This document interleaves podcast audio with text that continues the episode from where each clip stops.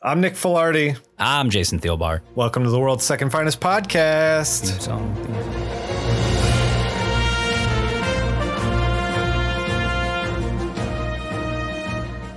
song. Today, we're talking about The Batman Adventures, issue 10, which came out June 1st, 1993. Same team as the previous issue. This issue is chock full of bad guys, all running to capture some jewels at a museum. Who will be the one to do it? We're going to find out. Jason, just real quick, what did you think of this issue? Oh, I fucking loved it. Yeah. I yeah. fucking loved it. It, it. it yet again is continuing the streak of being the best bat book on the shelves by like a pretty good margin. I do think it was the best back book on the shelf. However, I do Mm. feel like Knightfall is starting to rise to what I remembered Knightfall to be. We're going to get into that in a second. But let's talk about Shadow of the Bat 14 first. That was also on stands. I didn't really read it. I flipped through it on the app. It uh wasn't scanned very well, which is usually an indication that maybe not a lot of people are reading Shadow of the Bat 14. Yeah, prob- probably not. I mean, you we can get into it more later if you want, but there there was a, a quality to the art that I really really enjoyed. Uh, we can talk about it now. You what know. what is it about the art that you really enjoyed? it was this like loose kind of expressiveness where like I think that like as a kid, if you're reading it, like if I was reading it at the age I was when it came out, like Sure. that it would have come across as like kind of cool, but maybe like a little sloppy, you know, because it wasn't like not all the forms and whatever were perfect, but it had a great style to it. Like it actually Yeah. kind of reminded me a little bit of your style. It's just this nice like nice like a, a chunky like the lines weren't as thick as you like to go, but it's just a nice kind of like chunky sort of uh almost not quite blocky but blocky-ish like to, to to all of the characters and i really i i especially nowadays really enjoy that kind of thing. Like someone like some people will will uh, uh, give uh, Frank Quitely shit for being like all of his characters like look the same like even like the Sure. women or whatever are like big and jacked and their faces are big but i'm just like but I, but I kind of dig that though like i dig that like i want like wonder woman to have a chin you know what I mean? Right. Like, Yeah, yeah, it's yeah. just, it's just, it makes you realize more that like, oh, this is someone's personal style. Whereas, like, not to shit on like a fill-in artist or anyone, but like, if fill-in artist is just supposed to get the job done and like it'll be good, Right. but like it won't be like memorable. This at least had like a memorable kind of like, albeit Yeah. sometimes a little sloppy, but like, I It's I also enjoyed the art. Who did who did that issue? Do you remember offhand? I do not. I'm gonna look it up. Shadow of the Bat 14 was penciled by Joe Staton and inked by Steve Mitchell. Okay, Uh, I'm not familiar with those names, but I, I just had a thought of another of what that art style reminded me of. Is it John McCrea? I don't know who you're. Remember Hitman? Oh yeah, oh yeah, yeah, yeah. It does kind of look like Hitman. yeah, like, yeah. that that Garth Ennis story he did with the with the guy who's becomes a hitman because he has the power of like X-ray vision and he can read people's minds or something like that. So he made an excellent hitman. Yeah, yeah, and it takes place in the DC universe, and he's like yeah, a, a killer but friendly with heroes, and it was all that you know the Garth Ennis tropes of shocking humor and all that. But it, it remi- I'm pretty sure John McCrea was the name of the artist. I've always I- wanted to read that one. I remember back in the day hearing it was a lot of fun, Yeah, and even like even uh, uh you know indie comics malcontents like me were like, okay, well it's Ennis, and you know oh they're making fun of the superheroes, so like it's like cool to read and stuff. Like, God, it's so funny thinking about like anyone caring about That- looking that cool much. within comic books. It's, it's just like, listen, everybody is looking down on us, no matter what what strata or genre of comic book you like. It's it's all the same shit to people. it's it's particularly enjoyable when you're on the creator side. There's a lot of creators who are just like, I just love comic books and I'm just making them. And then there's a lot of creators who see themselves as like rock stars within the genre. And I'm Yeah. like, I'm like, buddy, Yeah. take your sunglasses off. We're all indoors, you know? Yeah. Like, Well, it's like that story in that story in the latest, uh, and I hope we don't mispronounce his name because he's one of my like creative idols. But uh, in the latest Adrian Tomanine book, like it's like a little bit of a memoir, you know. yeah. And there's a story of when Drawn and Quarterly first signed him when a- after his mini comics like you know got really popular, Sure. and like some guy confronts him at San Diego Comic Con, like you know this is like '97 or something like that, or earlier probably, and like oh like more deserving people deserve that spot or blah blah blah or how much money Drawn and Quarterly gave you, and he said he started laughing. He's like what. How, how much money do you think they gave me? Oh my Like, God, how much money do you think Drawn and Quarterly There's- has? There is a distortion between like the fans see a famous creator and what they expect that because they're putting that creator on a pedestal and it's like the reality of how that creator lives is like you know in the simpsons when lenny's house the front of his house falls over and he's sitting inside of this Yeah. like shack and he's like over a plate of soup wearing no pants and he's like don't tell people how i live Yeah. it's like Yeah. that. It's it's very true to that. Um anyway. Yeah. Shadow of the Bat 14. We're like way off the rails. Yeah, sorry. So, well, the, the art, it's the art that got me. The art, the stories, the story was fun, and I think the story Yeah. will be fun and cute. But like the the art was the thing that really like, and and I guess like what you saw as a bad scan, like yeah, I saw it as a bad scan, but also like I've mentioned before about like reading Cry the Huntress, I was like, eh, kind of like it. Yeah, You there's I like a I certain like texture to it. Like they're not dumping a file into the program. They're like, "Oh, we don't have the files for this. We need to scan the physical issue." And yeah, so yeah. you get get a little bit of that paper texture in there and it kind of like I don't know. I I think they played with the levels to get the blacks right and stuff. Like they tweaked it a little bit, but like it's still it feels fun. It feels tactile. yeah, you know? yeah, exactly, exactly. It's Like you're reading a real comic book. Yeah, It has a bunch of like cartoony faces and stuff. Like there's a I don't know. He's he's supposed to be like a midget guy in the in the Yep. Oh, carnival. Oh, well, it's small, small person, Small or little person, small pers- little person in the carnival. little person. I wasn't sure what the correct term was. And they like made his head look like a fucking brick, like a, Yeah. like a just like totally square. It's yeah, very fun. yeah, It's very fun. exactly, exactly. I love, I, I love that. I'm just such a sucker for that kind of shit. I'm like, all right, all right, I'm, I'm in. You know, Yeah, like, yeah. Not the best Batman ever, but servable to the story and and just fun. Yeah. Just fun. yeah, yeah, yeah. Interesting art. You know, Yeah. Uh, it's a two-parter. We'll probably talk about it again. Maybe I'll read it for the next pod and we can get Okay. into the story a little bit. yeah, yeah. Oh, Jason. Don't look now. Right behind you. Ah, It's Knightfall. You've got nothing. Beg for mercy. Scream my name. I, was, I, I truly did not know where you were going with that. Batman double shipped this month. Detective was a single issue. That makes three new Knightfall books on the stands. The reason it's not four is because I think DC wanted to let you stew a little bit in how uh, the 11th Knightfall issue ended. We're doing 9 to 11 for Knightfall. Doug Munch and Jim Aparo on Batman's 496 and 497. Chuck Dixon and Graham Nolan on Detective 663. I'm gonna get into my my little spiel real quick. Here's here's how it went down. Break it down for me. The police force and Batman both realize that the mayor is actually kidnapped by this point. Joker and Scarecrow get the mayor to get rid of the National Guard and send them through a tunnel to leave. Their plan is to blow up the tunnel with the National Guard inside. Police and Batman are hip to it. Batman goes goes into the tunnel alone and gets fear gassed. He sees Jason Todd being violently murdered all around him, the famous uh, death in the family storyline. Batman goes absolutely violently bonkers about it, just yelling Jason Todd while just punching the Joker. Yeah, It I like that part. Jason, it was so good. It was so good. Scarecrow sets off a rocket flooding the tunnel. Is this the end for Batman and the mayor? Absolutely not. They both escape, of course, in the next issue. Well, yeah. Ventriloquist finds Scarface. Batman runs, quote unquote, Bane's gauntlet of his henchmen. Trog is the first one. He was the one who was operating the robot that blew up Arkham Asylum. I didn't know what his name was until now. His name is Trog. Bane just does. I'm. I'm just. I'm just kind of sighing because Bane. Your Bane head.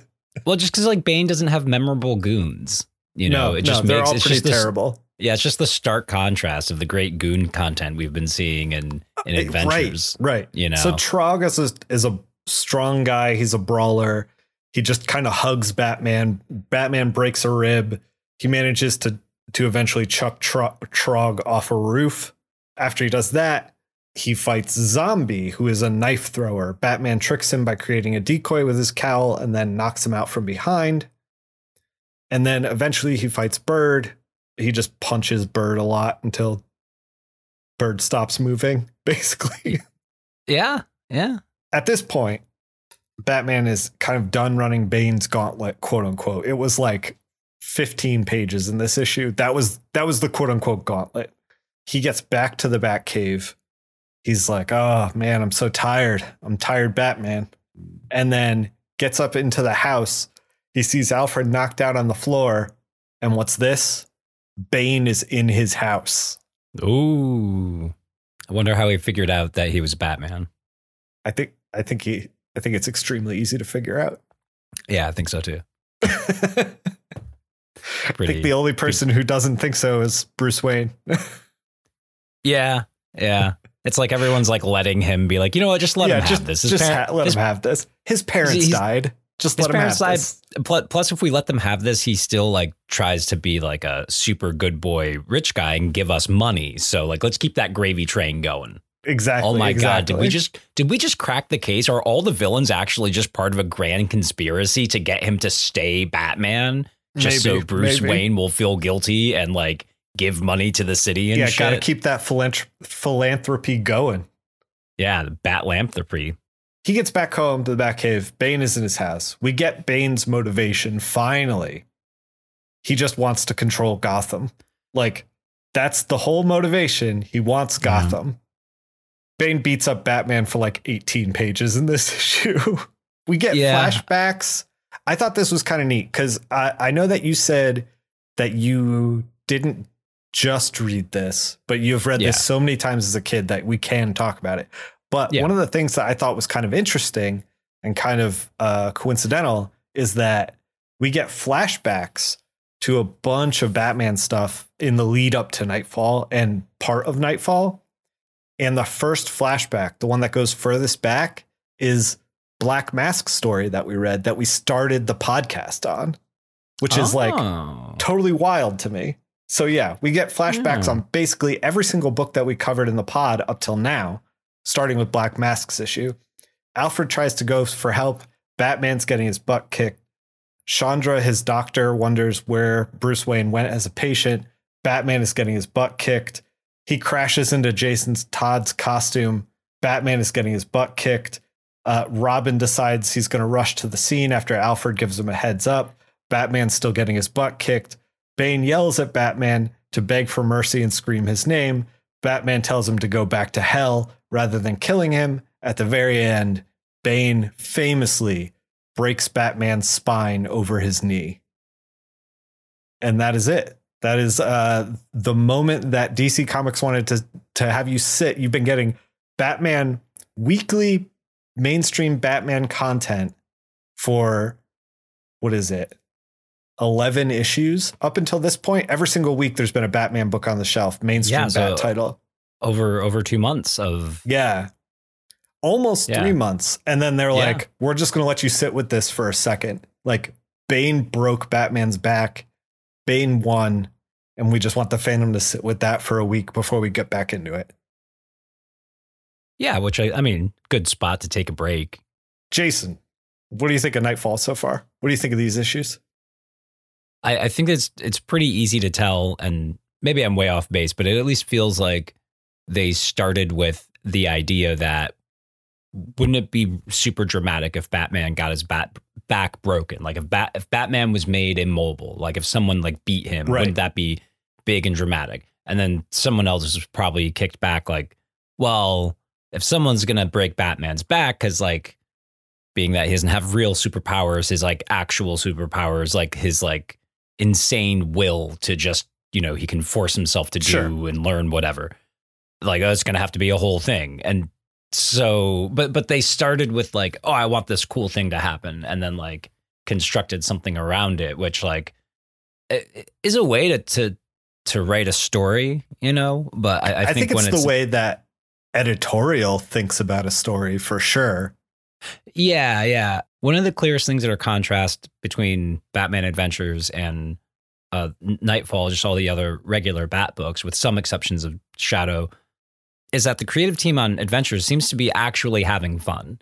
You know, and like, and, and I get it I- that like no matter some- no I matter don't know, man. I think that there's some people having fun within the Knightfall series. I, you know, I look at the there was when the Knightfall kicked off. I thought the Hatter series had some moments that, w- or the Mad Hatter story had some moments that were like pretty fun, and you know, yeah, I, yeah. This is okay. Okay, this is you're you're kind of dovetailing into the thing that I kind of wanted to talk about.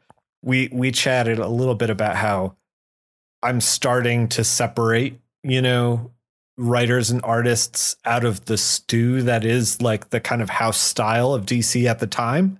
Yeah. And I'm starting to realize that when Doug Munch is behind the wheel, I'm far more invested than when uh, Chuck Dixon is behind the wheel. Yeah, with these issues, these issues I feel like are perfect because it's Scarecrow and Joker doing antics and Batman getting fear gassed and him being like Jason Todd and just like making the Joker into freaking hamburger. I'm like, Yeah. hell yes, give me that. And that's Doug Munch writing that and Jim Aparo Yeah. on art. Th- and, those are fun. and it was very very fun and then we got to batman running the gauntlet of goons and it i was just bored the entire time and that was like chuck dixon doing that Yeah, and then we got back to doug munch fighting bane in the uh Wayne Manor and in the Batcave. And I was like, hell yes, hell yes, hell yes. I just, the whole time, I was like, I was like, these issues felt, I still think that the Batman Adventures book is the best book on the shelf, but these books came close to like that. I feel like that level. Like, I really enjoyed the two Doug Munch books, I really enjoyed uh, more than the Chuck Dixon stuff.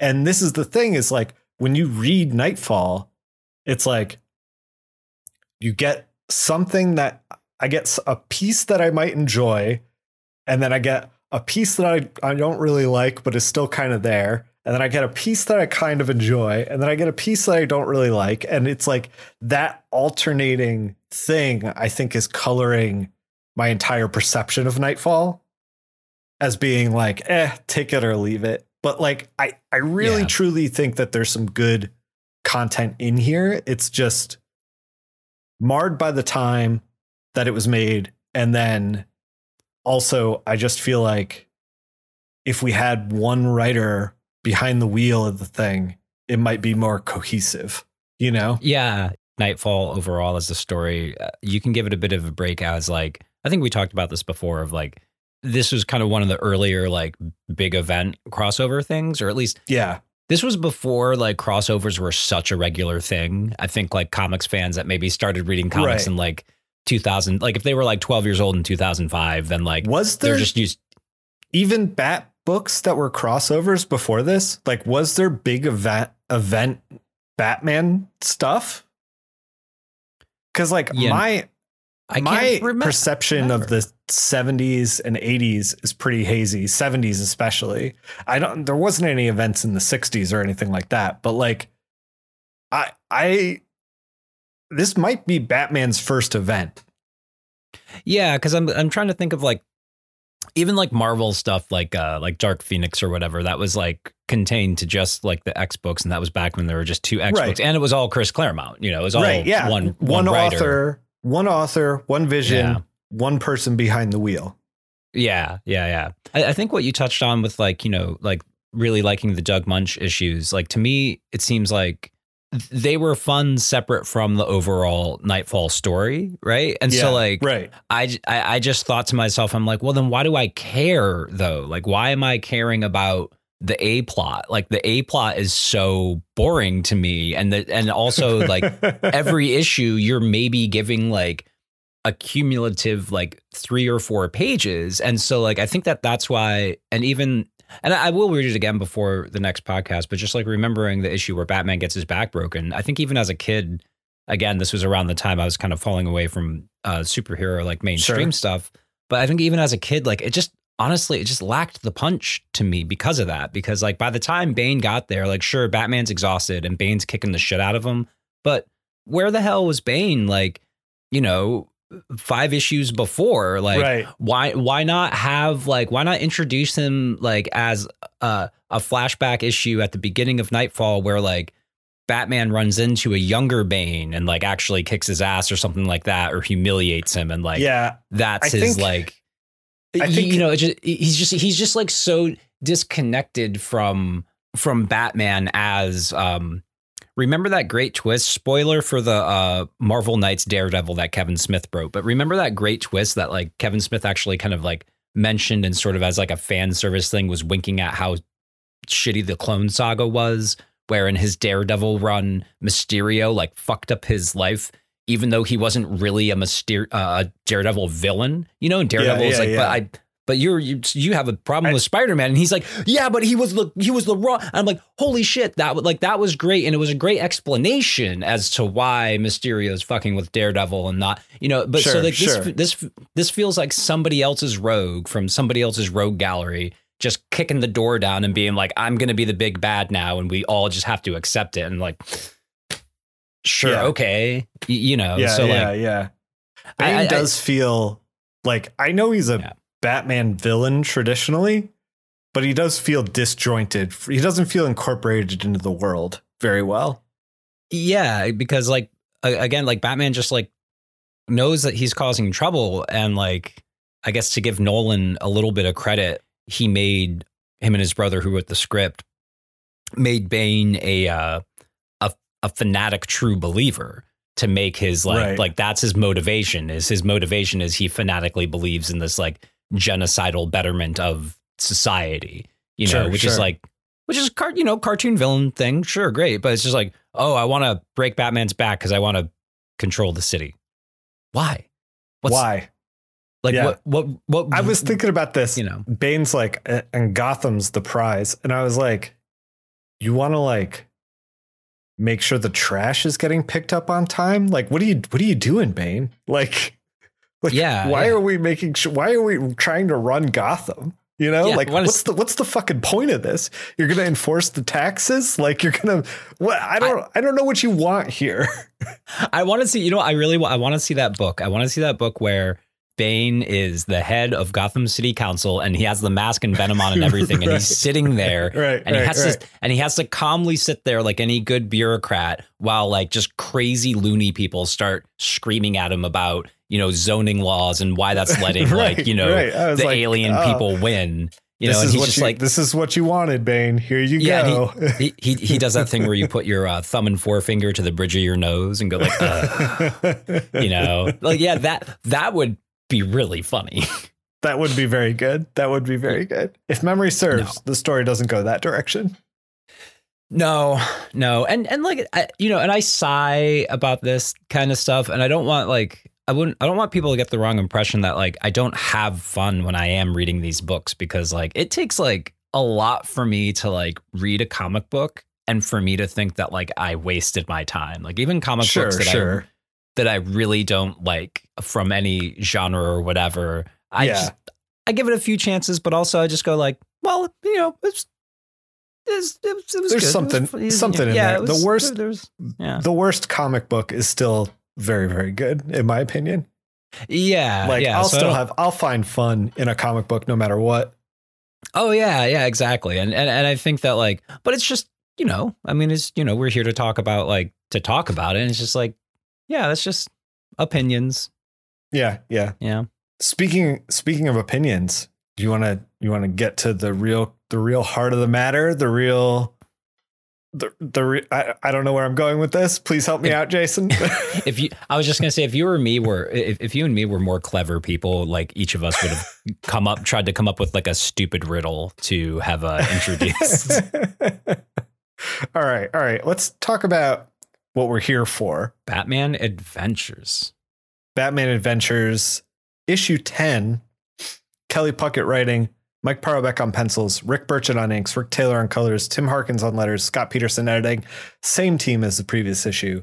This issue features the Riddler, but also three new villains that I think were made specifically for the Batman Adventures series. Like I don't think these I tried to dig up like any info I could on these villains and I think they're really only Batman Adventures. So not even the show, just Batman Adventures. Oh wow, okay. They are the Professor, the Mastermind, and Mister Nice. And uh, I don't know if you did you do any digging on these characters, by the way. No, I honestly just assumed that they were either like golden or silver age characters that you know somebody knew they could just use as throwaways. Really, like okay, so they do have that kind of vibe, and we're gonna get Yeah. into it. But before we start, I I was digging around on trying to find any information on these characters because they were brand new to me. And Andy Corey, he's a DC editor or used to be a DC editor. He actually tweeted about how each of these characters were based on DC editors at the time. And so Denny O'Neil is the professor. That's P E R F E S S E R, yeah, per professor. yeah. Mike Carlin is mastermind, and Archie Goodwin was Mr. Nice. Oh no way! Yeah, they actually apparently, uh, according to Andy, they actually come back later in the Batman Adventure series, and they're in uh, prison jumpsuits, and their own DC office phone numbers are written on the like prisoner number, you know. But they never got any calls. Uh. Apparently, they never got any calls. That's fucking great. a quote from Andy Corey The professor was a parody of Denny O'Neil being very well read. In the back of the question, he always recommend books about Zen and philosophy and stuff like that. So the professor kind of like leans that way. I- I could I could see Denny O'Neil being a big like Alan Watts fan. Yeah, yeah. Archie was known as being uh, very nice, so he was Mr. Nice. And then Carlin was grouchy, so he is the scowling mastermind. Pretty good, oh, right? Oh man, man. Remember, and I'm cribbing an old thing of yours, but remember when people used to have fun making comics? You know. yeah, right. Like, Uh, like, Yeah. like when they remembered, like, like I get that it's work, and like, you know, you spend eight or ten hours doing anything, like, no matter how much fun it is, going to turn into work. But like, you know, Sure. sometimes you, sometimes you go like, you know, like I'm a big football fan, and like sometimes like you know, athletes will be like, yeah, you actually like, you know, you get on the field, and sometimes you go, oh wait a minute, this is a game. You know, I'm having guys a good just time. yeah, yeah, yeah, yeah. yeah, yeah, yeah. Or you know, and then you know, and then sometimes it's just like, oh god, like it. Y- y- Yeah, but Sure, that, I sure. absolutely love that kind of stuff. I can I tell you real quick as an aside before we get into the issue. Hmm. I have noticed because I've been doing this job now for since like 2003, Creeping up on twenty years. creeping up on 20 years. I have about a 4 year ebb and flow that I will do 4 years where I am like totally present, totally on it, loving comic books and then like just just so happy to be coloring comics. And then I will do a f- another 4 years after that where I am burnt out and I'm like it's just a job whatever. Like Yeah. like I still I will always try to do a great job, you know, like no oh, matter Well, yeah. what. But like my mentality I've noticed has a 4-year ebb and flow. And part of the reason that we're, I'm doing this podcast is because I kind of wanted to reconnect with some of the stuff that I love about comics in order to galvanize me it back into like the positive, like slingshot me back into the positive of just loving comic books, which has mostly worked.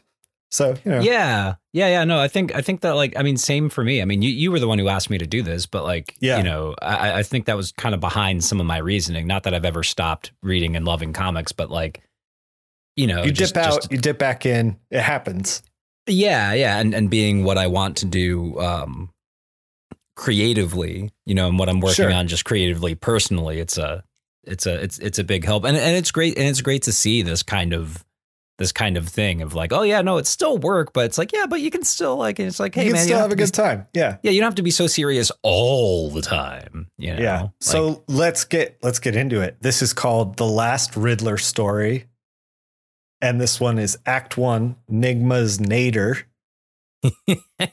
that's yeah, I I chuckled. I, I I chuckled at that. And can I just say the Yeah. old school plane, maybe you know this.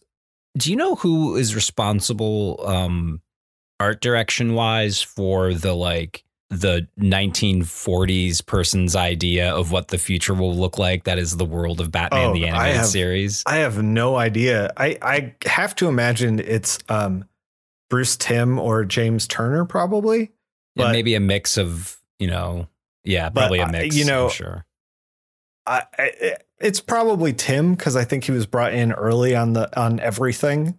And Yeah. I think when they were in the very early days figuring that stuff out, I think he was spearheading a lot of the design. But yeah, it's very, very good. Like Yeah, we're we're not we're seeing a giant plane on this first page with like an armored car, and everything looks like 1940s, 50s esque kind of stuff. It's not a modern ar- armored car. It's an armored car, almost like a kid would think of an armored car kind Yeah. of thing. And and the plane with four prop engines like it's just such Yeah, a cool right. looking design you know like i Yeah, love when yeah. like uh, this is getting a bit further away from the you know spot but it's like one of the things i love about in like japanese like mech comics is that like yeah a lot of the stuff is like ridiculous and unrealistic but it's just like well yeah but that's why it's so much fun Sure, sure. We have Batman over the plane, overviewing like I guess some money changing from the from the uh, plane to the armored car. yeah from the from the uh, the the dinks truck they're loading up Yeah. the dinks and it's got like a little lock on it. So these are like security people who are like, yeah like moving Brinks. these. Yeah, like Brinks. Yeah. and they're moving the the stuff in, and you have Mastermind, and he's masterminding all these guys. All these guys that are moving the crates have headphones on, and Mastermind is in the armored truck, and and he's like, the pilot's like, "You fellows are new here, aren't you? Never seen you before." And Mastermind's over the radio, and he's like, "Remain calm. Respond with answer number thirty-seven." And he, the guy goes, "Yes, we're new." And Mastermind's like, "Well done, well done." It's very, it's very silly. Yeah, yeah. Well, and then and then cutting to him with like the old school microphone and the circle with like the wires holding on to it. Oh it. yeah, like, yeah, yeah. Turning Very- turning dials and like right. you know, I can yeah, just I can just I can just hear like the the the static and like the crackling in the radio. Like absolutely. It's it answer number thirty seven. yeah, yeah, yes, it's very, very good. Mastermind, for anyone who doesn't know, because he's kind of like a lesser villain, is kind of like a little pudgy, scowling. He's got a fedora on. He looks kind of like a gangster. And the guys are guys are loading up the the you know all the money and everything. One of them says, "Mastermind, look!" And Batman comes swinging in because he's he's hip to the whole thing. And Mastermind is like, "Don't just stand there. Attack. Assume position B." And then the goons jump into action and he's like b not d b and and they're just getting their butts kicked because batman's you know of course beating up goons. That's what batman does. Yeah.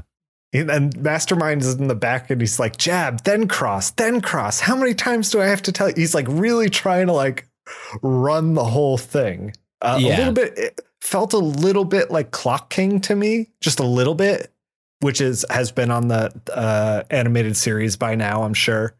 Also one of my favorite villains clock king Well, you know, you're gonna you're gonna get some crossover in your uh, villain theming. You, you, Sure, you know, sure. like Joker already took like the easiest one of just being insane.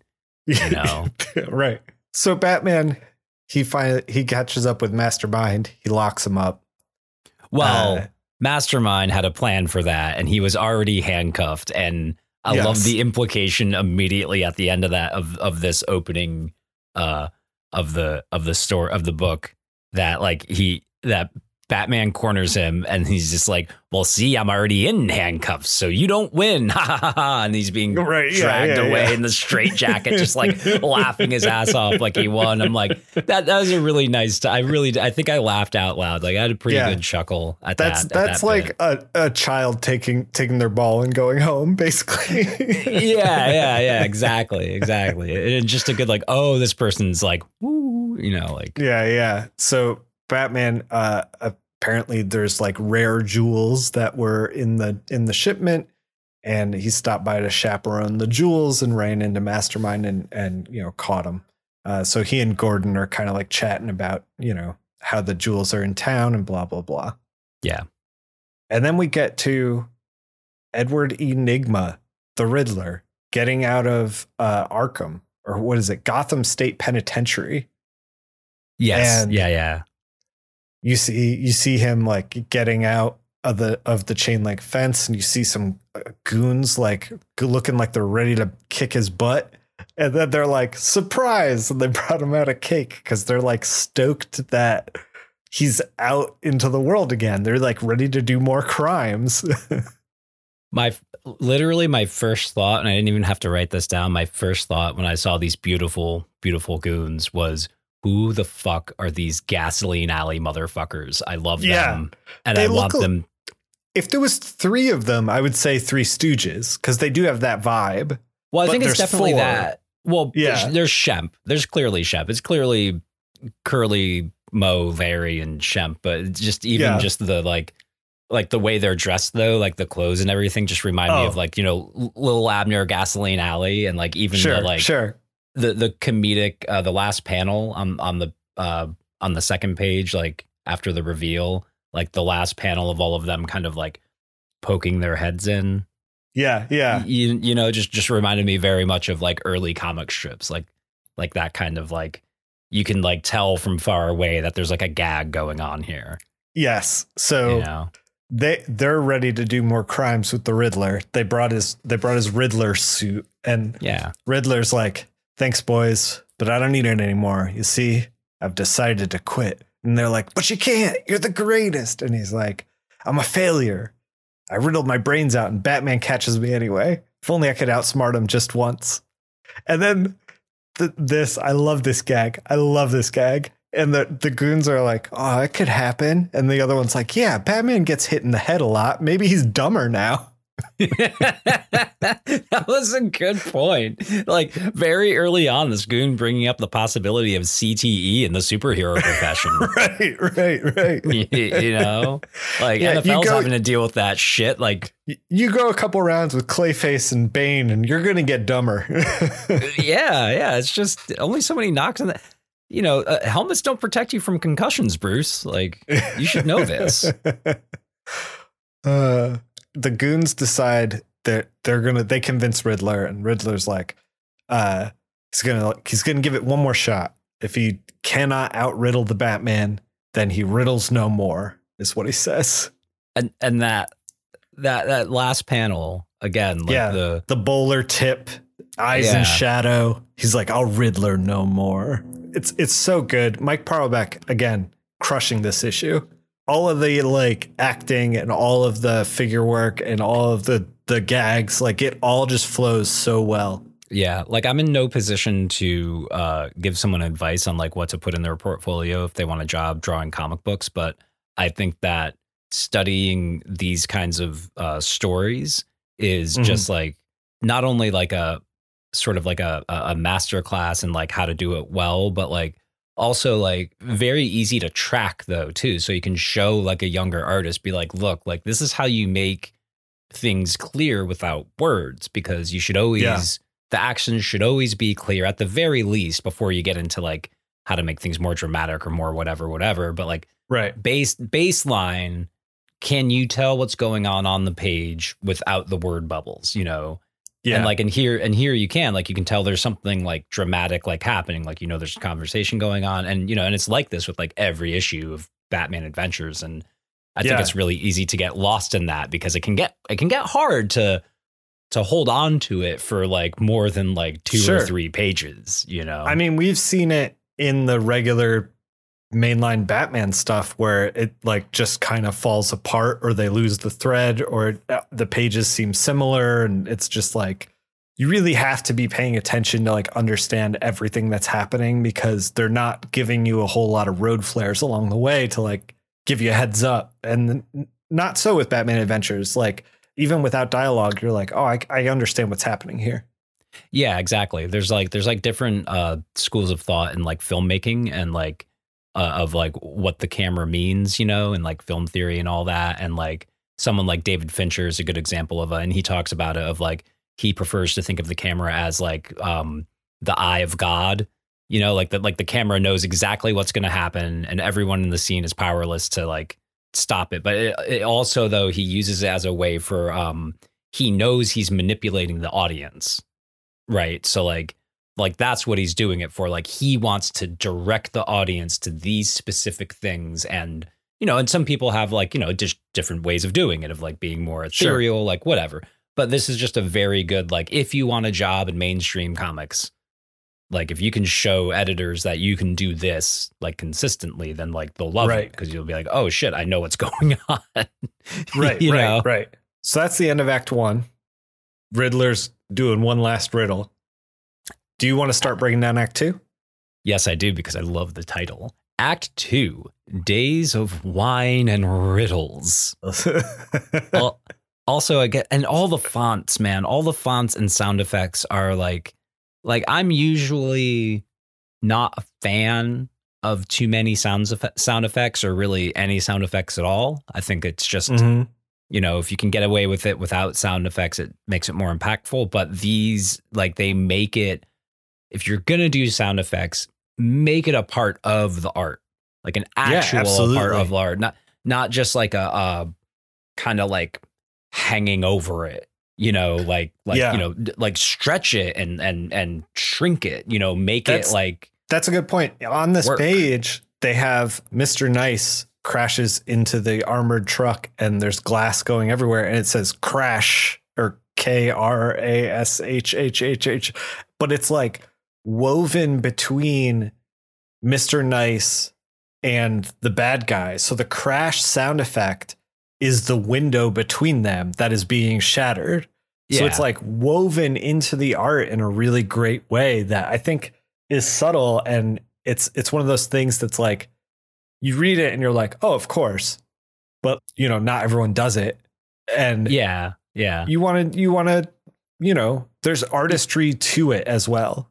Yeah, it's just like I've mentioned before about uh, Bendis and the overlapping word balloons, which more people do now. But like, sure, you know, it's just like, yeah, if I want to signify that there's a snappy back and forth happening, I'm just gonna inch these a little closer.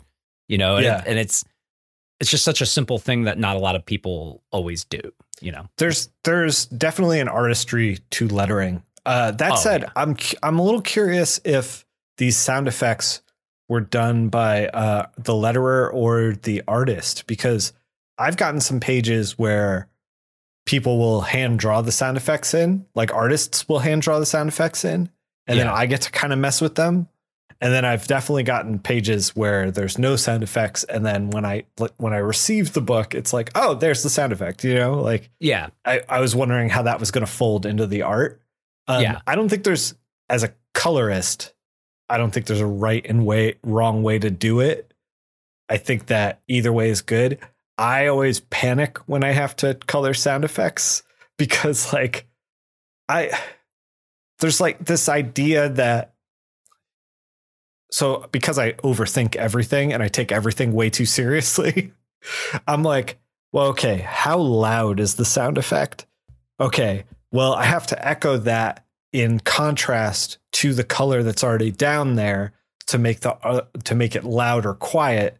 So it has to like like a loud sound would have high contrast and a quieter sound will have lower contrast. So then i get like lost in that. And then i'll turn the thing in they're like can you just make it orange? And i'm like yeah okay. Well yeah but like I, I think that more often than not though that kind of thing actually like pays off when you think about it that deeply you know? It's, it's sure you know, it's kind of like yeah. the acting. It's it's like the acting advice that people get. There's this like famous bit of acting advice where um, Michael Caine was talking about how a director once told him like there was a scene, like a long scene they were shooting that he had no dialogue in. He had no, he didn't have any lines, but his character was supposed to be longingly looking at like a couple of other characters at this party, right? And like, and he's like, he didn't know what to do with himself. And like, the director was like, well, just the entire time, I want you thinking about not as the character, but yourself, you know, like wanting these people. Like, sure. imagine yourself wanting these people and then it will come through you know so like i think there's a lot of subtleties for when you you know go that deep that like yeah. tend tend to pay off more often than not and then sometimes you some, get someone just go i just wanted orange man yeah yeah yeah exactly. you know like yeah yeah this, yeah this is like, the thing that i've encountered is that sometimes people are like oh yeah sound effects worked really great and then other times they're like just just make it orange so it pops off the page so that people can read it and yeah, like, okay, yeah. All right. You just reminded me. It's like the the great representation of a frustrated artist that is on uh, that is Bob of Bob's Burgers. You know, yeah. he has all these yeah. fancy burgers that he puts so much thought and effort into, and people are like, "I just, I just want a cheeseburger, man." He's like, "But yeah, right." But I have this That's one with thing. this. Dude, that is the whole thing with like commercial art. At at some point, you just need to make a cheeseburger. Like I'm I'm working on I'm working on a, a Deep Space Nine book, right? And I'm doing a cover, and it's like a group shot cover for Deep Space Nine. And like there's not a lot of like sauce I could put on that, you know? Yeah. Like yeah, what's the, the emotion the, behind the right? like I can't make there. it I can't really make it moody. I can't really like, you know, go over the top. But what I can do is make the best fucking cheeseburger I possibly can. You oh know? yeah, yeah, yeah. You can and make then, it like, fun. Like the the goal of it. Well, even beyond making it fun, the goal of it, I saw less about the the cover itself and more about okay, what's the? I want to make this the image for every single Deep Space Nine wiki or nerd like reference point out there. Like, let's do this as well as we can, as thoroughly as we can as well crafted as we can to just make this the Deep Space Nine image, you know? Yeah, yeah. It's like it's like just because like you're an architect, if you don't end up being like, you know, Frank Lloyd Wright or, you know, whatever, I can't name another famous architect. Uh, you know, you you still like can be like, well, I still want to do like, you know, the best work on this office right, right, right, that I that I can. Yeah. You know, like yeah. people have to work here and I want to make it cool. Yeah. I want to make it good and I want to There's there's opportunity for artistry and then there's opportunity to just like crank out an awesome cheeseburger, you know? Yeah, just just just just to do craft, you know? Like sometimes you get to build a cool looking house and sometimes you just get to build a house, but people are going to be living in both. So Yeah, sure, sure. Yeah. Uh, but, uh, so but yeah, wanna, but should should we talk about the actual issue, or should we just yeah segue into our uh, architecture podcast? Uh, Roman Mars, watch your ass. We're coming for you.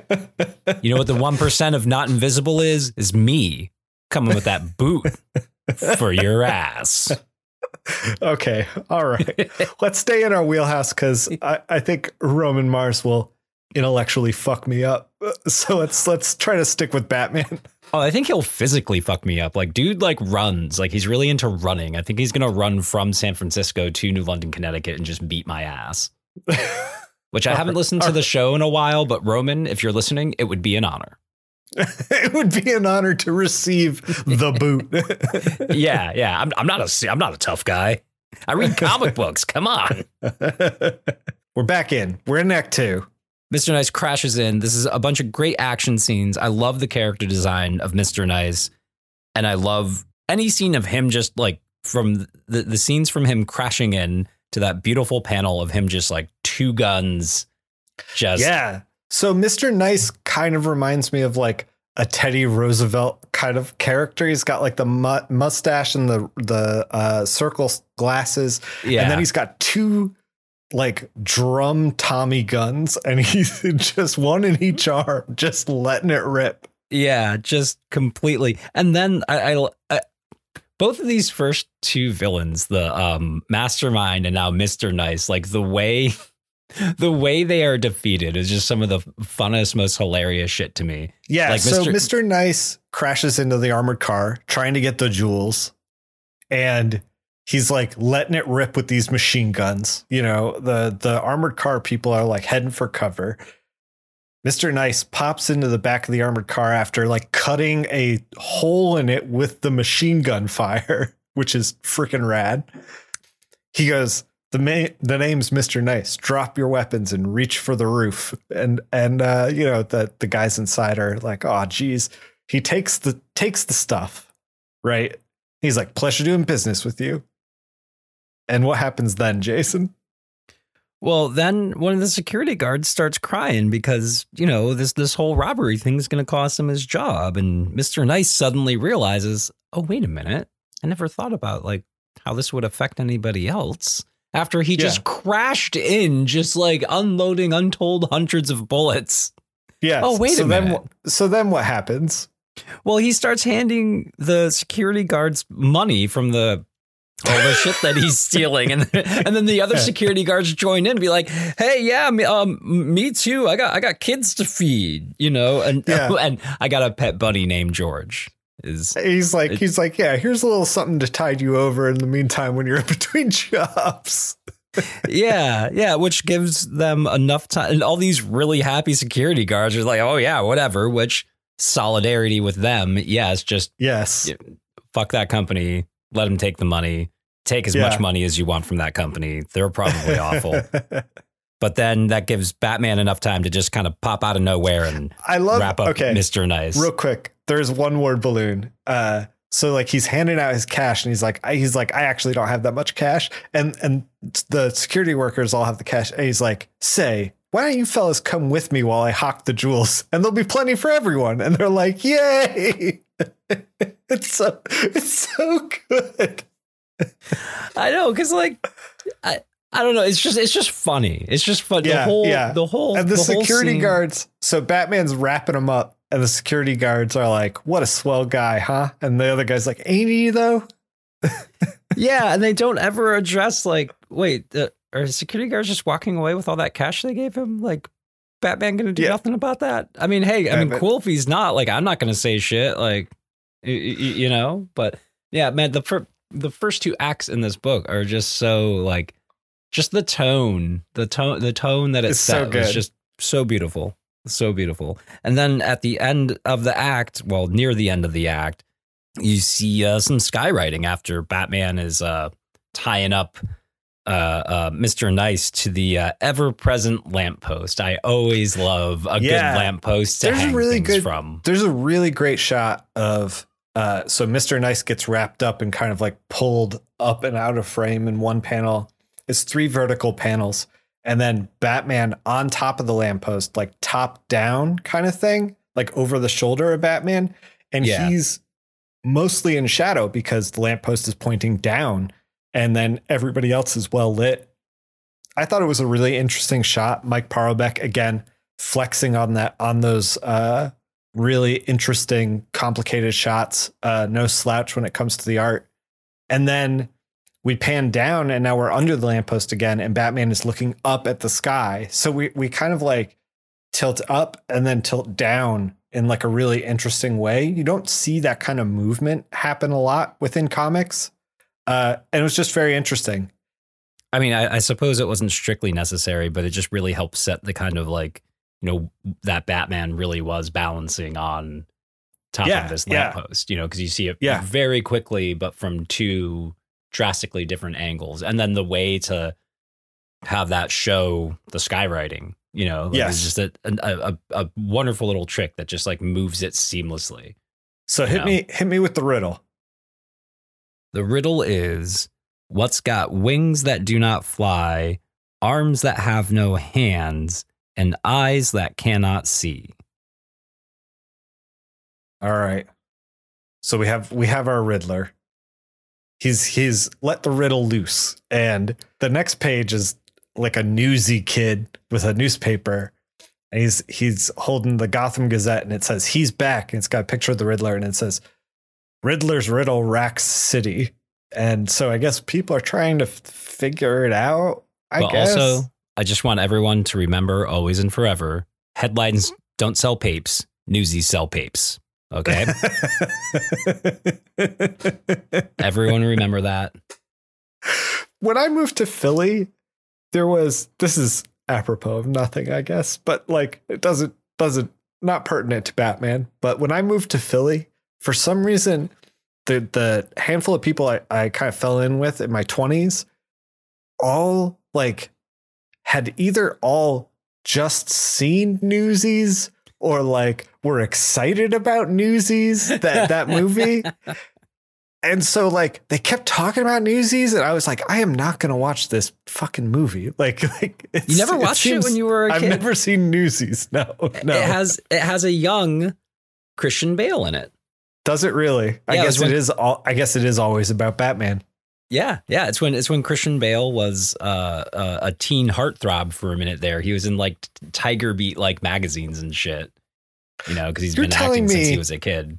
You're telling me Teen Beat Tiger Girls were going to see Newsies? Is that what you're trying to tell me? Uh, well, yeah, a, a musical about boys dancing and singing, and uh, oddly enough, a Disney produced and distributed movie that is extremely pro union, which Wow.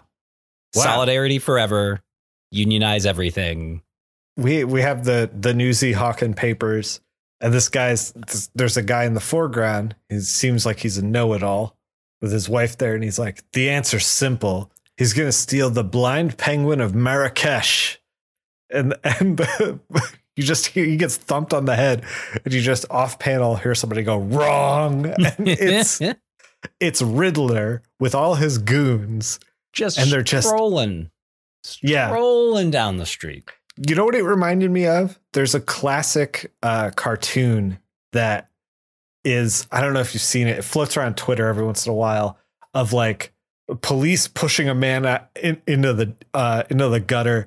And he's like, out of the way, swine cartoonist coming through. And it's like a cartoonist with like two women under his arm.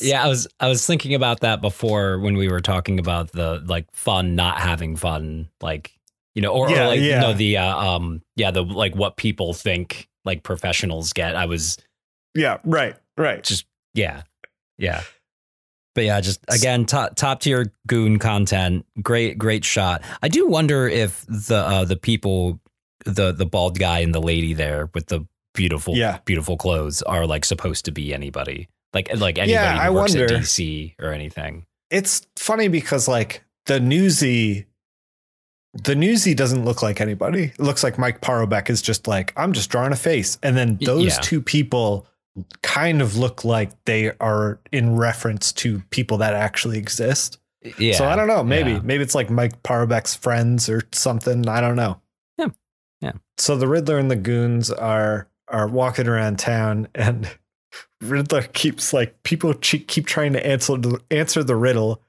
and then Riddler keeps bopping him on the head and being like, not even close. like, it's so stupid. It's not technically illegal. It's just very silly. Well, I mean, I guess I guess it is. I guess it is assault. I don't. I mean, know. kind of. It seems very playful.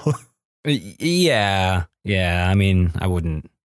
I wouldn't press charges or anything. Just m- mostly because, like, you know, you know how like you get really excited when you see a dog out in public, Yeah, even if you sure. like have a dog yourself. You're just like, holy shit, a dog! Like, yeah. I, I Yeah. think like if if this was if I was in this world, like anytime I saw a goon, I would just get just as excited. Be very, very excited about that goon. Yeah, and then, and then of course, Can hey, I pet every- your goon? Yes, exactly. I always ask. All right, I always ask before I pet someone's goon. Okay, because I don't know if that goon is nervous. I don't know if that goon's a rescue, just doesn't do good around people. Speaking of, one of the goons gets a little emotional in this Yeah. Batman Adventures. Yeah, gets a little emotional. You can't understand. Uh, can't understand that they're riddle. so the goon is upset. He doesn't know what he's stealing. He's like, this this riddler this riddle's actually super tough. And he's like, I don't know if Batman's gonna fix it. I don't even know what we're stealing. He's just having a real like emotional time with it more than anything. Like, I don't think he's actually sad or upset. He's just feeling a lot of feelings, kind of thing. They are such sensitive goons. Like, and I also love how though, like they like. They're like talking to each other, and like how like before they were like bucking up the Riddler. Now, like yeah, these they're- goons have like- a very strong emotional intelligence. Okay, right. Yeah, they want the best for the Riddler. they like they're like we want to do crime, but we also just want the best for you, my Yeah, we dude. want- we want you to be happy, man. Like, yeah, yeah. you know, like, Batman gets hit in the head a lot. He might be dumber. yeah, Let's let's, go. Fuck, fuck up, champ. Come on, not so bad. Beautiful So- goons. we cut to the Batcave. Batman's sharpening some batarangs and practicing with uh, them in the in the Batcave. He and, And he Alfred just are discussing. He just looks so happy too. He's Yeah. so so happy. So happy to be sharpening batarangs and throwing them at cardboard cutouts of goons. Well, because he's hunting. Well, because he's doing his favorite thing, which is hunting human beings for sport, and there's only Right. a matter of time before he starts murdering. You know. Right, exactly. So. Like the rich do. Um, Yeah. Yeah. So Batman and Alfred are having a conversation about how, oh, like, did you figure out the Riddler's thing? And he was like, I haven't had any time between Mastermind and Mr. Nice. I know the Perfesser is right behind them. He's the known quantity. I'm going to go protect the jewels. I don't know what the Riddler's up to, but he is going to have to wait. So he's not even working on the riddle, the riddle at all. Yeah. So Batman's like, I just hope I get lucky. And we get into Act Three, Triumph or Tragedy. Yeah. Where where we see the professor. Great shot on the jewels that everyone wants, which Yep. really really nice nice design. Just like you know piece of like here's this huge hunk of thing that like looks old and expensive. sure, sure. y- you know but also i just i absolutely love the professor just complaining about the modern security system just this Right. like this this fucking leave it to beaver you know my three sons fucking Yeah, yeah. character over here Tweed uh, blazer, pipe in the mouth. The professor is reminiscing about security systems, and the goon is like, "Uh, which which wire do I cut though? Like, are we gonna get the show on the road here? Like, how do I disable the security?" sy-" And he's like, "Not now. I'm reminiscing." And he's like going on and on. He's like, "Let me tell you something, kid. There's a lot that a young punk could could learn from that old Gotham mint." And then Batman's just there. He's like, "Uh, sorry to interrupt." yeah just standing there yeah, and then uh, the goon is like, "Grab the jewels. I'll hold them off." And the professor's like, you know, he's got his pipe in his hand, and he's like, "Not like that, you won't. He's gonna flip you over his back with his feet." And then he's like, "See?" And the goon is just chucked into the next room. And then uh, the professor's like, "Now, if you had faked a clothesline tackle, then pile drived into the misdirection, you would have gotten somewhere." But does he listen to me? No. yeah just just the entire time just like having opinions but doing absolutely fuck all you know yeah, to yeah. to help you know just just standing there he the professor is just essentially like everybody on twitter you know who's like who's just like well you know what you should do you know what you should have done. yeah and here's how you do this and here's this remedy and that we get the professor. Does he listen to me? No. And then we see the Riddler in the background at the museum trying to steal the jewels as well. yeah well because that that was that was his plan the whole time Yeah. So Batman is taking care of the professor in one room and his goon, and the Riddler and his goons are in the other room stealing the jewels. Yeah, and the goon just very easily, the one goon just very easily just snips the wire while Yeah. Batman's busy kicking the shit out of the Right. out of the other goon. And uh I do love a good reverse uh the, the last panel on that page, that reverse shot of like outside showing the two windows and on one window on the left is everyone running away and the window on the right is Batman still kicking the crap out of Yeah. so good. goon. So good. Yeah, it's just such a great and it's it's such a great use of like the economy of the space of like okay, here's how much story I have to tell. I don't want to tell it too quick, but I want to remind people Right. that like oh, Batman's still tied up and like Yeah. here's all this story I can tell in one little panel, you know. Yeah, totally. yeah. Batman continues to to work the goons. He eventually finishes off the professor's goon and then comes into the room. He's like, "It's over, professor." And the professor's like, mm, "Not for you, Batman, because unless I figured that wrong, Eddie Nygma scooped us both. The jewels are gone. Batman's like, oh, damn. Goes outside. The Riddler in full celebration outside. Yeah, clicking his He's like- heels. He has not seen Batman. He has figured he has outwitted him. Batman did not figure out the riddle. He's like, we made it. We finally made it. The goons are celebrating. Riddler's celebrating.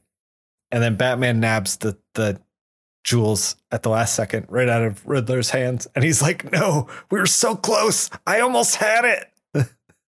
Yeah, yeah, but but but that but then asking him like, you know, when did you figure out my riddle? And Batman just being like, I didn't figure out your riddle. Like, I didn't even know you were gonna yeah, be here. Yeah, yeah, yeah, yeah. And, and then how Which- like I have never seen a Riddler story where Batman was like, "Oh, I, di- I didn't figure out the riddle. I was just here." It's just coincidentally. I've never seen that. yeah, well, and they they threaded it really well. I, I think. Yeah, Y- you know, absolutely. like threaded it really well. And then just like and again, the ending just made me laugh because of like the you know the the Riddler just being happy that Batman didn't figure out the riddle. Like that's all he needed. And, right, right. And and he doesn't think need to get away with the crime. He just needs Yeah. Batman. He just needs to stump Batman. So Batman's Yeah. like, I didn't figure out the riddle, and the Riddler's like, as he's locked away in the the police like uh, uh paddy wagon, he's like, "What? You didn't? But that means I won. That means I won." And then it's like him at trial, loving it. Him being dragged to the Gotham State Penitentiary, loving it. Singing "Happy Days Are Here Again." I, I swear to God, one of my favorite panels of this entire book, and maybe this entire series, maybe I should start keeping a list, but is the judge literally throwing a book at the Riddler while he's on the stand and while someone's trying to hold him back. It's just so like this like this like shocked bailiff trying to hold back this judge. hold back the judge, literally full- throwing the book at the Riddler, and the Riddler Just- does not care. oh yeah, just feet up, kicked back, doesn't get you know he won like you know, but yeah, Yeah, but like some- that that panel is just Excellent, excellent visual storytelling. gonna get that panel tattooed on my neck. a very, very good issue. A oh, little, oh, yeah. a little dense because there was four villains, whopping four villains in this twenty-page issue. yeah, yeah, but I appreciate how like with like pretty minimal violence, Batman Yeah. like took them all down, and how like the professor was just like. I don't know. He didn't even need to hit the professor because he was just like, yeah, he's just like, well, he's like professor's like, yep, well, back to prison. yep, Riddler got us both, and uh, you know what? That's that's how that is because gentlemen don't resort to fisticuffs. Exactly. Exactly. You uh you want to hit the letters column? Letters.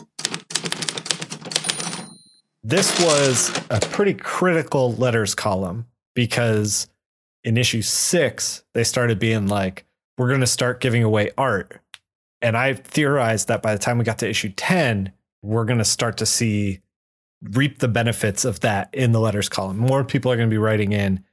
And lo and behold, we're here at issue 10. More people are writing in. They're talking about winning art. So I guess it's worked. So we have Yeah. a lot of we have a lot of people writing in about issue 6.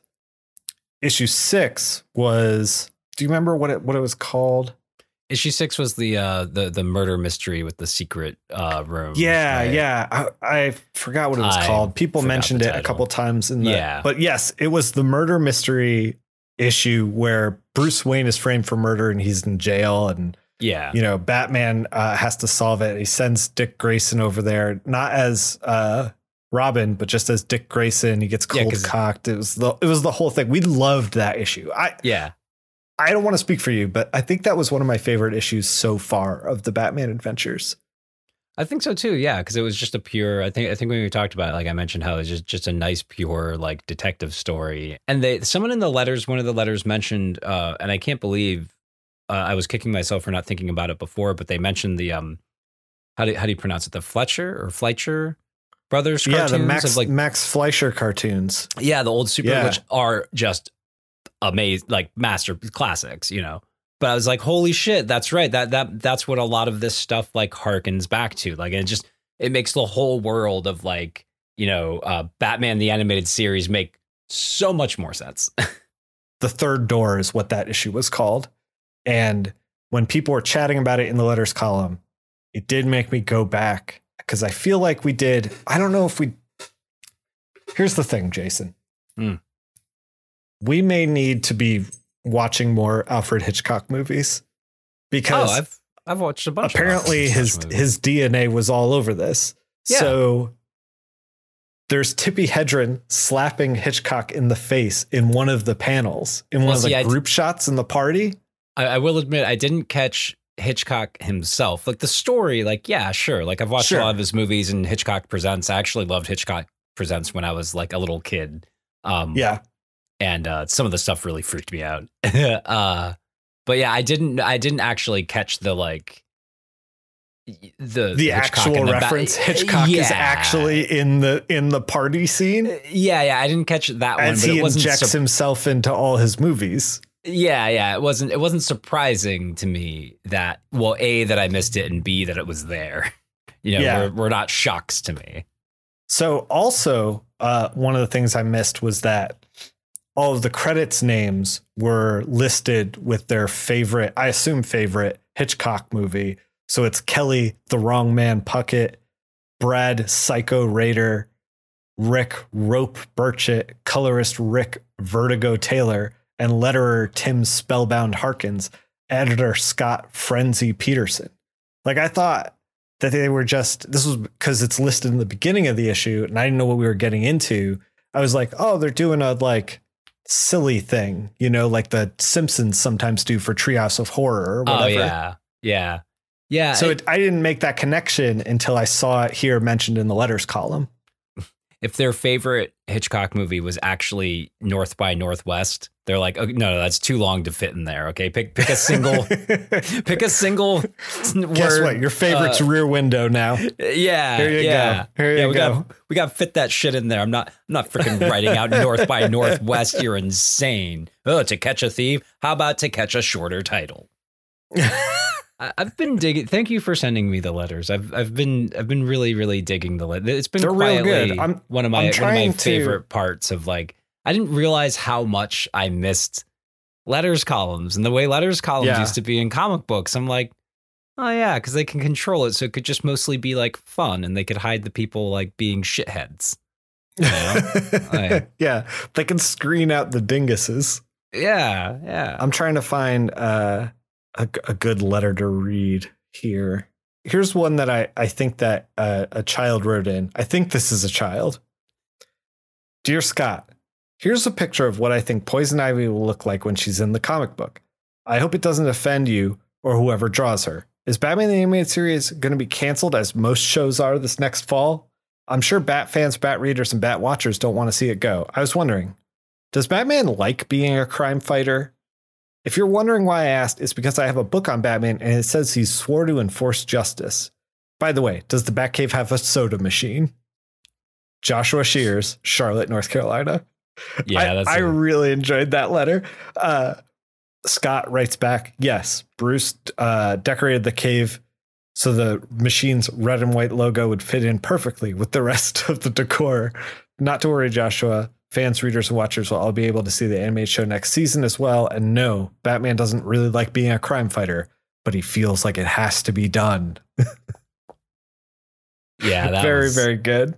Yeah, yeah, that was that was great. It really the the reading the letters column makes me like I I have a pretty good wall of um not getting not ever falling too far down a nostalgia hole. You know, like I can enjoy I can enjoy things that I enjoyed when I was a kid without like wanting to recapture the whatever of being a kid Sure, sure. but um but man like that that the the the letters column really hits me really like because especially like thinking about being like nine years old you know and like and enjoying it. Yeah, just like just yeah the the purity of like you you don't have any of the like you're not aware of how to make comics you're not aware of that even like people are doing you're just like i'm just sitting down and loving this book and I need to know if Batman has a soda machine. You know, uh, Yeah, yeah. And then you get to have the editor answer you that yes, he Right. does have a soda machine.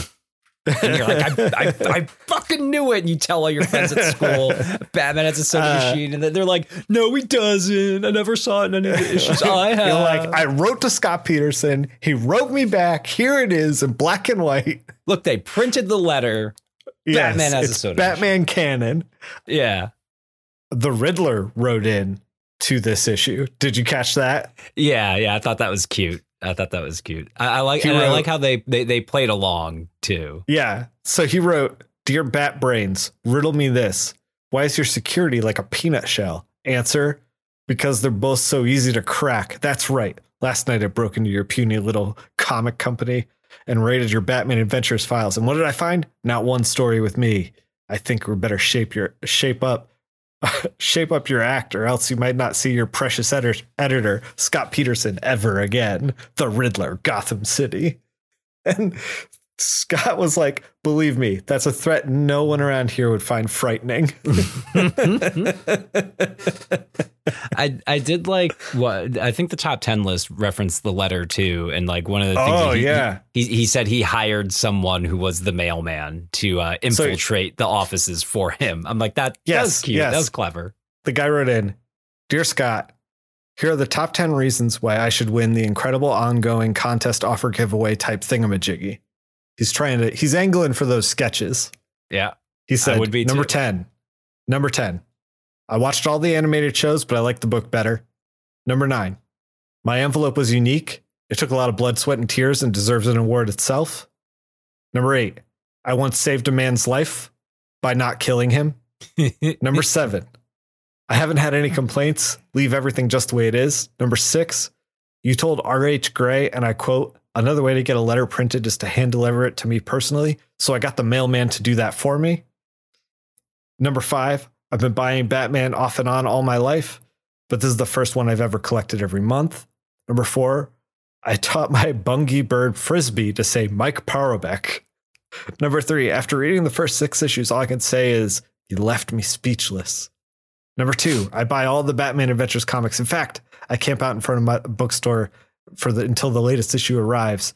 Now, for the number one reason why I should win the incredible ongoing blah blah blah blah blah thing is, if I win, I'll write a letter to your boss and recommend that you all get big fat raises. That was Jason Young in Canada, and he goes, he was like, oh, good reasons, all, but Jason, especially that last one, good reason. The, this random fan wants wants us to get raises, so uh, kick that page. So, uh, would you? Yeah, yeah. Let's start ponying it up, ponying up the cash here. Yeah, you got, you got to do. The customer is always right. You know. yeah. Can I can I read one more letter? Of course. Yeah. Uh, dear Batman Adventures, I had to write in to congratulate you on issue six, Locked Door Murder Mystery. In these days of 20 part crossovers with no clear plot line, it's so refreshing to read an entire murder plot complete with solution in one issue. Despite my reading of literally hundreds and hundreds of Batman's comics in my time, I don't believe I've seen the unique twist that you put on the Bruce Wayne can't tell the authorities his real alibi because they'll realize he's Batman idea. Those usually involve Bruce actually in his Batman guise. This plot was Bruce doing something physically impossible for the normal Playboy. It's a great idea. The other uh, touches in the story that I really enjoyed was the dying man's verbal homage to Citizen Kane, which was when the when uh, the dying man was passing away, he started saying Rosebud. He just said Yeah. Rose dot dot dot Yeah, I got that. uh, which is I don't know if we I don't know if we covered that in the uh, episode six either. Which, but I I'm not I was like, oh, that's that's kind of great. Well, but I, Uh, re- I remember catching that. yeah, Bruce's all caps crack reprisal to his fellow inmates, quieter lower caps crack punches after the guard left. His and he explained uh, the departure of his jail cell and all that.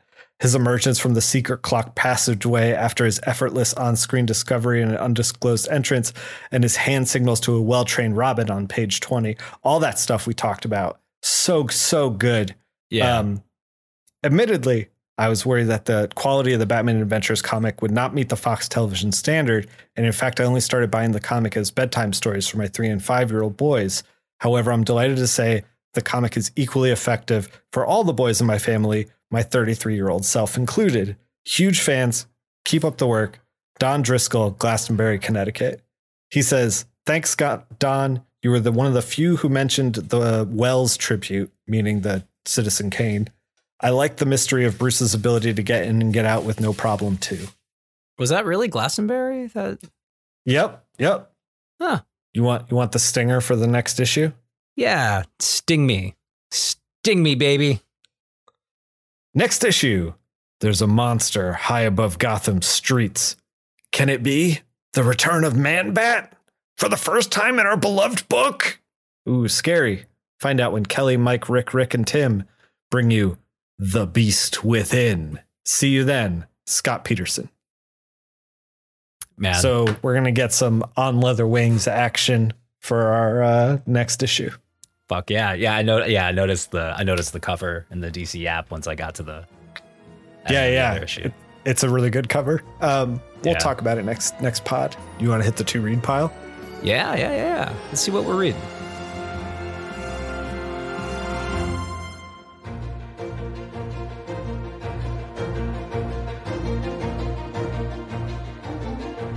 You bring anything to the pod? Uh, actually, um, well, I'm still uh reading William Gibson's wonderful um, All Tomorrow's Party, which man, like in between reading like uh Knightfall and like all like the '90s like anachronisms that are in there, Sure. and then reading All Tomorrow's Party, which is really really good. I'm really enjoying it, but it is such a specific uh 90s sci-fi dystopian view of you know and, and it was published in like Yeah. 96 or 97 i think so like it's it's like right in that sweet spot too but it is just like You're living the '90s. yeah yeah but i did one of the books i bought when you were up one of the books i bought from the sarges uh, actually you know let me grab it so i can remember their uh their name Sure.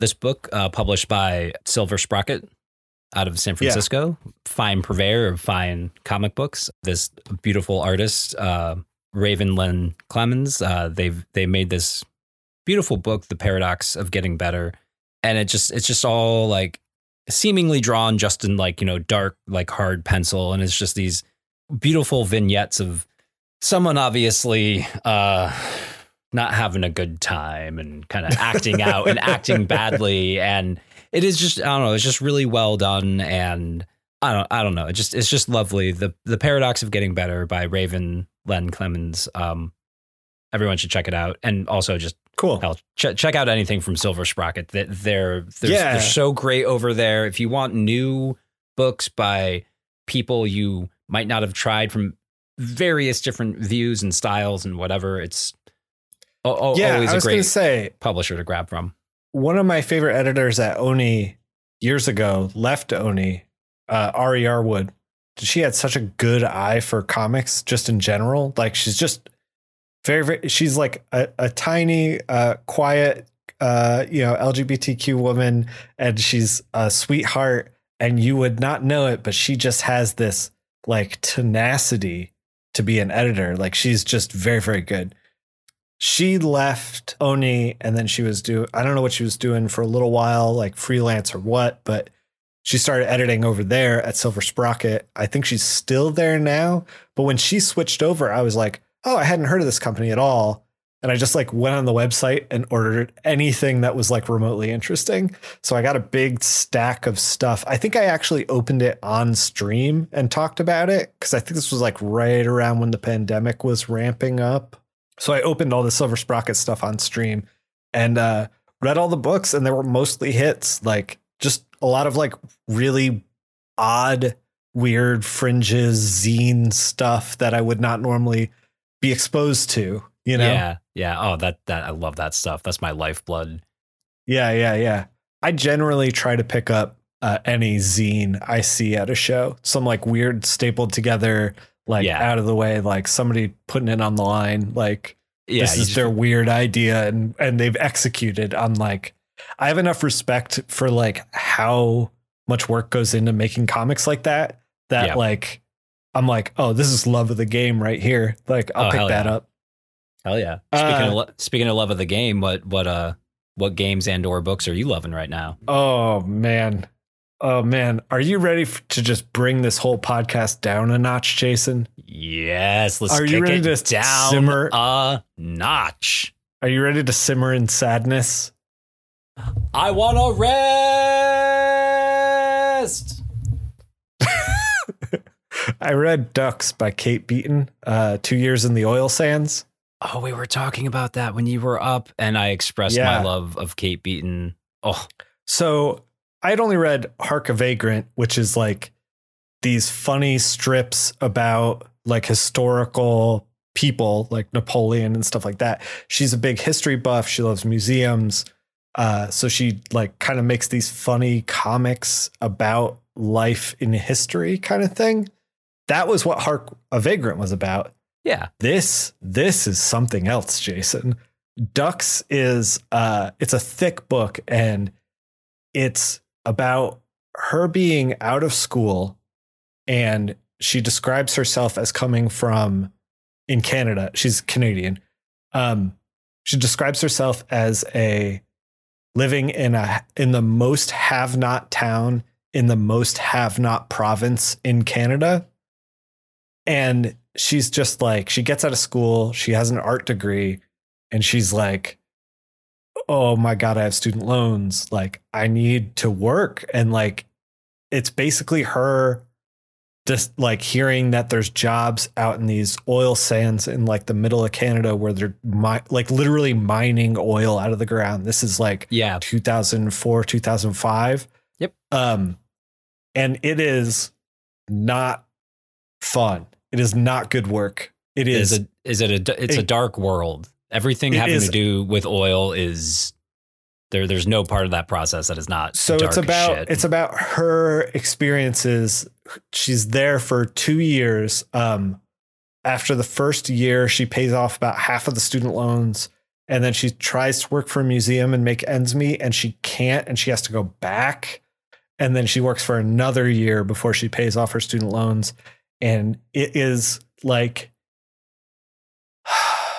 just like a dull despondent sadness for like humanity basically and capitalism and what people have to do to like kind of connect in this world the, a lot of the people that she works with like she poses in the book this idea of like were these people like bad people bef- like before they came to the sands or were they did they become bad because of the sand? Like if you stay she's for for let me explain to what the what the sands are. So like it's a it's an oil refinery area but you also live on site. So they're in these like like you know shack buildings that Yeah, have like, like, shan- shanty towns that that Right, show up right. whenever So- there's yeah.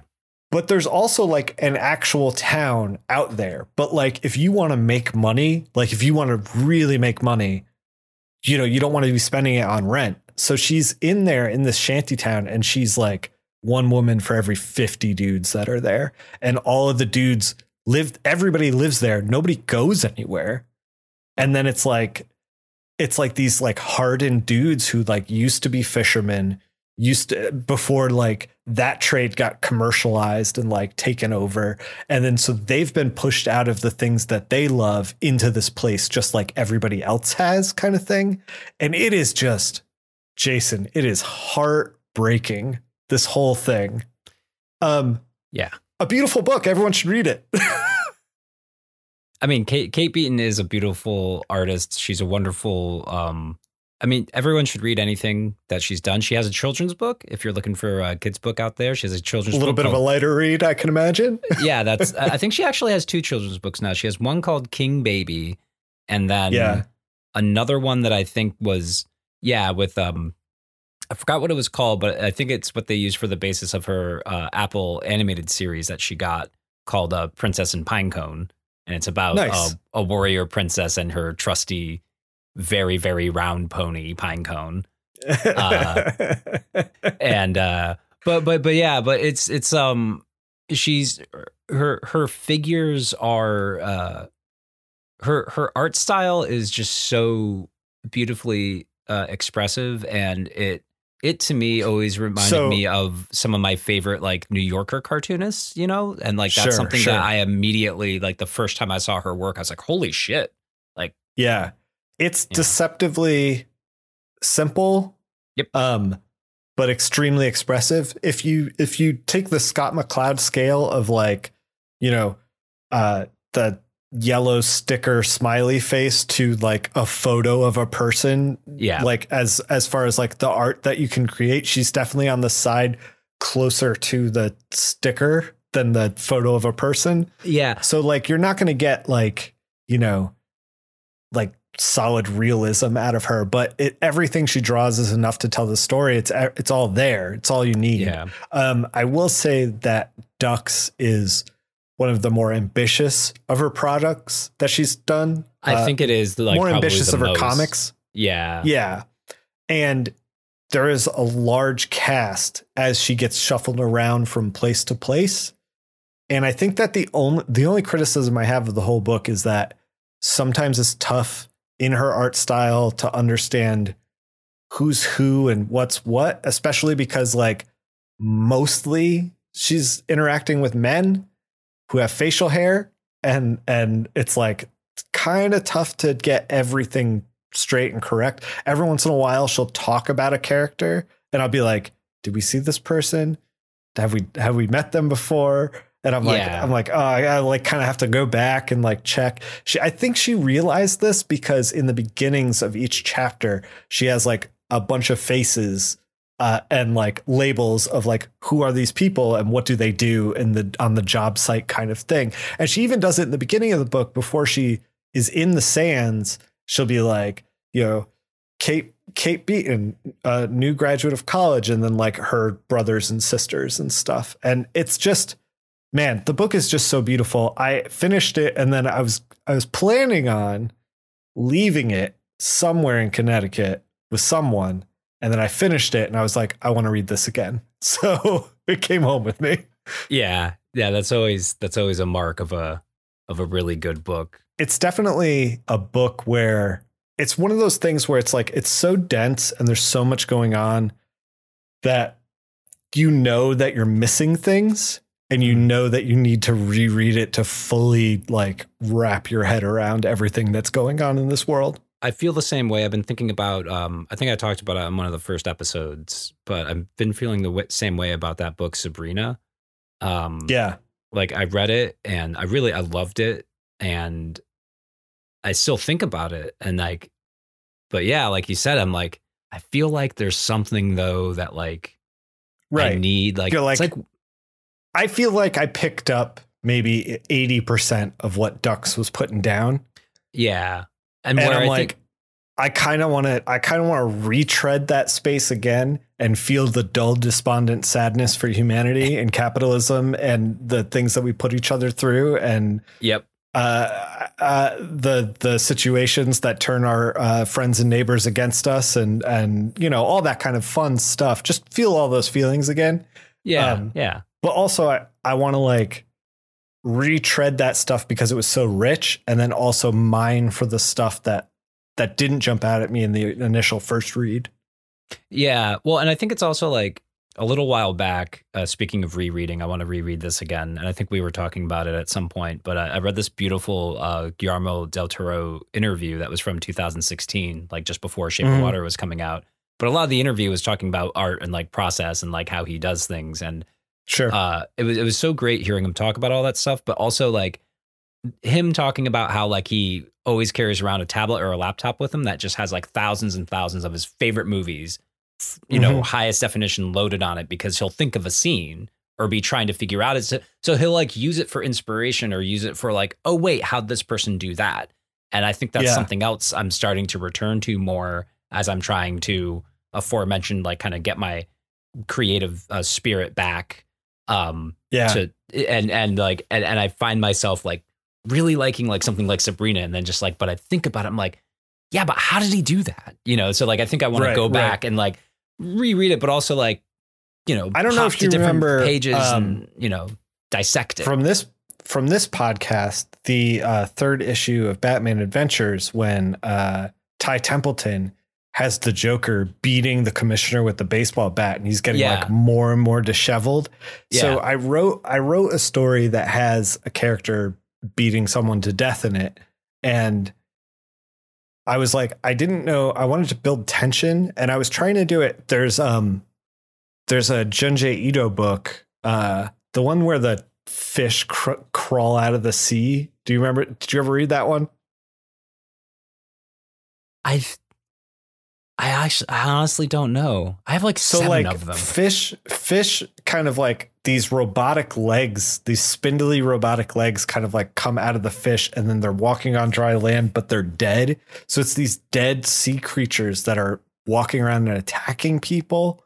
It's very, very strange. It's a strange, strange book. Uh, Well, as a lot of his stuff book. is. Yeah. yeah, yeah, yeah. yeah. Uh, but there's this moment where like one of them is in the house and he's like not sure where it is. It's like scur- he's hearing it scurry around, and it's a like a lot of shots of just him. And you know that like something's coming, and you turn the page, and it's more just him walking around the house. And then you turn the page, and it's him walking around the house. You turn the page, and it's him walking around, and you're just like, oh, get! To, and you hear like a skitter, and then that's it. And so I was trying to build it, I think like that, because I was like, I where like one character hears another character being beaten to death, and he's like trying to find the room, kind of thing. Yeah. So I kind of wrote it like that. But then when I read Batman Adventures, I was like, oh, this is this is where I want it to be because the story is about the madness that that person is going under, and that Joker just like being a sweaty, like madness, like bat wielding, insane person is Yeah. is you know where I where I want to be rather than this building of suspense. Yeah, um, yeah, yeah. So I, I I totally get it. And I, I feel like that's why partly why this pod is very good for like anybody who builds anything as far as comics go, because really taking a long look at a comic rather than just reading it for 15 minutes and then putting it away, uh, I think it's helpful. I think it's helpful to dissect. Well, yeah, I think I think what a lot of people don't get taught and never really find out, and I I wasn't taught this, and I had to find it out that any kind of storytelling, you know, for any kind of medium, like so much of it is just sitting down and like asking questions of like how that worked. You know, like how Yeah. did how did Scorsese do that oner? Like I want to do that in my movie.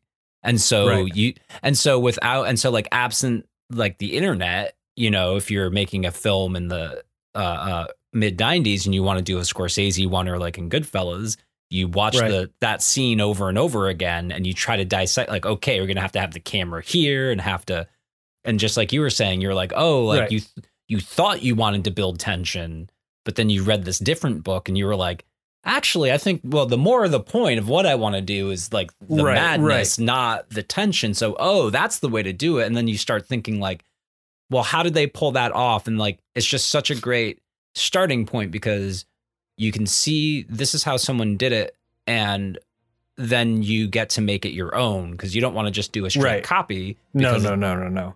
because well and also because it's just not if plagiarism yes don't do a plagiarism kids kids but also that like it's probably not going to work in your story the way it works in their story so you Sure, still have exactly. to tweak do You still got to adapt it. Yeah. yes yeah yeah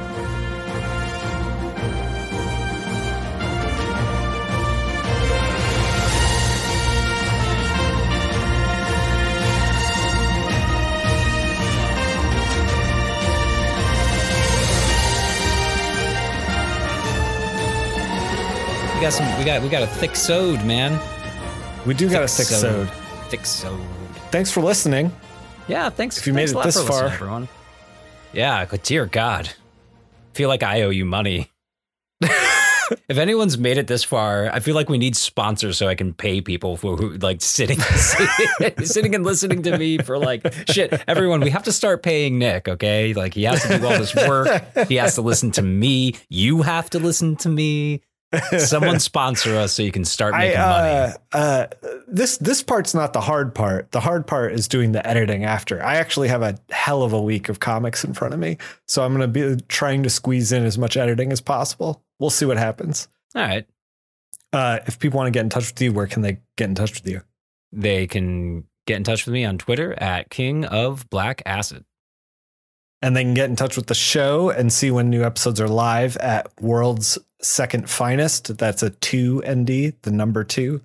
And they can get in touch with me at Nick Phil. Also, uh, and this is going to be many weeks late, but I was just uh, on Arcade Pit with my good friend the Boyks. We were uh, Segata Sanshiro Fan Club. That was our team name. We were on Arcade Pit is a, a show put on by Giant Bomb right now. It is a kind of like the old uh, Nick Arcade uh, show. I don't know if you remember that, where they would play video games competitively against each other. Yeah. It was like kind of for kids. Um, so this is a, a version of that that uh, Smite streams on uh, his Twitter and then goes over to Giant Bomb. So that's up on YouTube now. I've tweeted about it if you want to check that out. Uh, for some video game action. About midway through, I find out maybe I'm bad at video games in a very public way. So you know that was a that was a good time. Also, also I got a drawing prompt within it because there's a little bit of drawing. My drawing prompt was Goth Luigi. So if you want to see Ooh. Goth Luigi and somebody trying to figure out what the hell I'm drawing, go check it out. Goth them Luigi's, man. Yeah, gotta goth your Luigi. Gotta goth the Luigi's. Thanks for listening. Thanks for listening, y'all. Was that really Glastonbury? That Yep, yep. Huh. Why you kn- you know Don? No, no, I'm just trying to think of what shops were in like the Hartford area back in the day. Cause I know that Sarge's had a location in Groton for the longest time while also having Did they like, really? had- I they didn't know few- that. They, they had up to three at like the height of like This they have- podcast now, by the way, is for you and me only. Oh, yeah. We're, yeah. we're talking about extremely local shops in Connecticut in the 90s. yeah, yeah. Oh, Glastonbury. Uh, did you ever go to shops uh, outside of like the Sarge's Comics New London Groton area when you were a kid? When I was a kid, not um not especially like a few times when there were like when I was more into like collecting cards and stuff. Like I think Yeah. it was like the, the Marvel Series three of like their trading cards. I was like all about. Uh, yeah, but like yeah, not not really because Sarge's pretty much just had always everything, you everything. needed. Yeah. Yeah, Yeah. Uh, I was I mentioned Sarge's because I was just in town. We went to Sarge's and I bought some uh, books there. Uh, I mentioned it in another Discord, and somebody in there was like, "Oh, I've been to that shop. You know, they're they're really good. Their prices are uh, are pretty normal. Like you know, not too high, not too low, but you know, a really good shop." And I was like, I was saying that I feel like Sarge's is part like maybe a solid half of the reason why I'm into comics now because as a teen, we'd go in there and it'd just be this like cave of weirdness. It just like all kinds of just odd stuff that like collectibles and things that like I would not be exposed to otherwise, you know? yeah. Well, and and and also an extremely um an extremely in, inviting place. You know, like at a Yes. time of like the early '90s, which in it still wasn't the best time to be a nerd if you weren't like a white straight guy, and Yeah. like, but they were always so good of about like ev you know every type of person just like yeah here here's your like oh kid you're interested in this. How about this? Oh yeah you can read the book while you wait like whatever like they Yeah, you know, yeah. like any any of the stuff that like the original owner Bob, like any of the stuff he actually cared about that was like valuable that he wanted to flip or whatever, like he kept that behind glass anyway. You know, like Right, right. You know, it's so, like, all the monthlies, all the monthlies are just out. And like as a Yeah. kid, you go in there and like flip through whatever. Like I could sit there and read the issue if I wanted, you know? Yeah, yeah. Like nobody was nobody was pushy, no one was hassling. I actually went into a shop. So I was hanging out with my brother. He was teaching me stick shift. And yeah. uh, we were at the Crystal Mall parking parking lot in uh, Connecticut in Waterford. And so he was like, You want to go hit the mall for a second? And I was like, Not really. And he was like, You don't want to witness the decay? And I was like, Sure, sure. So we, we walked around. There's a toy shop in there that's actually pretty good. And they had comics. And I was like looking at the comics, and they had a sign on there that was like, do not touch the comics, do not read the comics. And I was just like, oh, you're doing it wrong. You're doing it wrong. Yeah. But yeah, I, I fully agree that like there, there probably Sarge probably is a, a large percentage of the and and Farrell and Bob, especially back in the Yep. day, Yep. like a young me, like especially when I and they're they're a lot of the reason why I continued to read comics because like I don't think without their guidance and encouragement and maybe giving me books that I was a little too young for when I was like 14 years old and like wanted to read Von Baudet and like they sure, just like sure.